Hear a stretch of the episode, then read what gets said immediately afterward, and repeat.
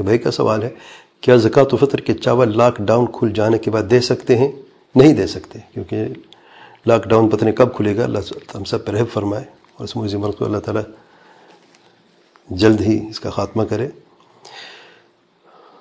تو زکوٰۃ الفطر کا وقت جو ہے عید نماز سے پہلے تک ہے، اس کے بعد یہ صدقہ ہے۔ صدقات میں سے جیسے اللہ تعالیٰ کے پیار پہ وسلم نے فرمایا، تو زکوٰۃ الفطر دینی ہوگی عید نماز سے پہلے۔ یعنی آپ جب عید نماز پڑھیں گے، اس سے پہلے تک آپ نے یہ دینی اور اس کا وقت ختم ہوتا ہے، زوال یعنی ظہر کی جب اذان ہو جائے گی، پھر تو مکمل وقت ہی ختم ہو گیا۔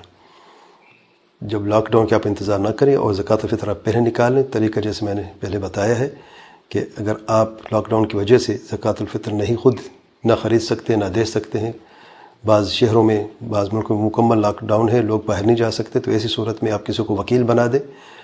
آپ اس کو پیسے پیسے ٹرانسفر کر دیں، اگر آپ براہ راست نہیں دے سکتے اس کو، اور اس کو ان دو شرطوں کے ساتھ کہیں کہ آپ زکوٰۃ الفطر دے دیں، پہلی شرط یہ ہے کہ وہ ان پیسوں سے اناج خریدے گا، اور اناج جو ہے، دوسری شرط یہ ہے کہ مستحقین تک آپ کی عید نماز کے وقت سے پہلے تک پہنچا دینا ہے، یہ لازمی ہے۔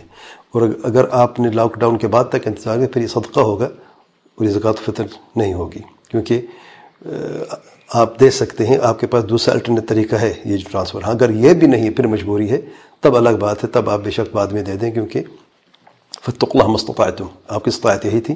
آپ نے کوشش کی ہے ٹرانسفر نہیں کر سکے، آپ نہ خود خرید سکے ہیں، نہ آپ دے سکے ہیں۔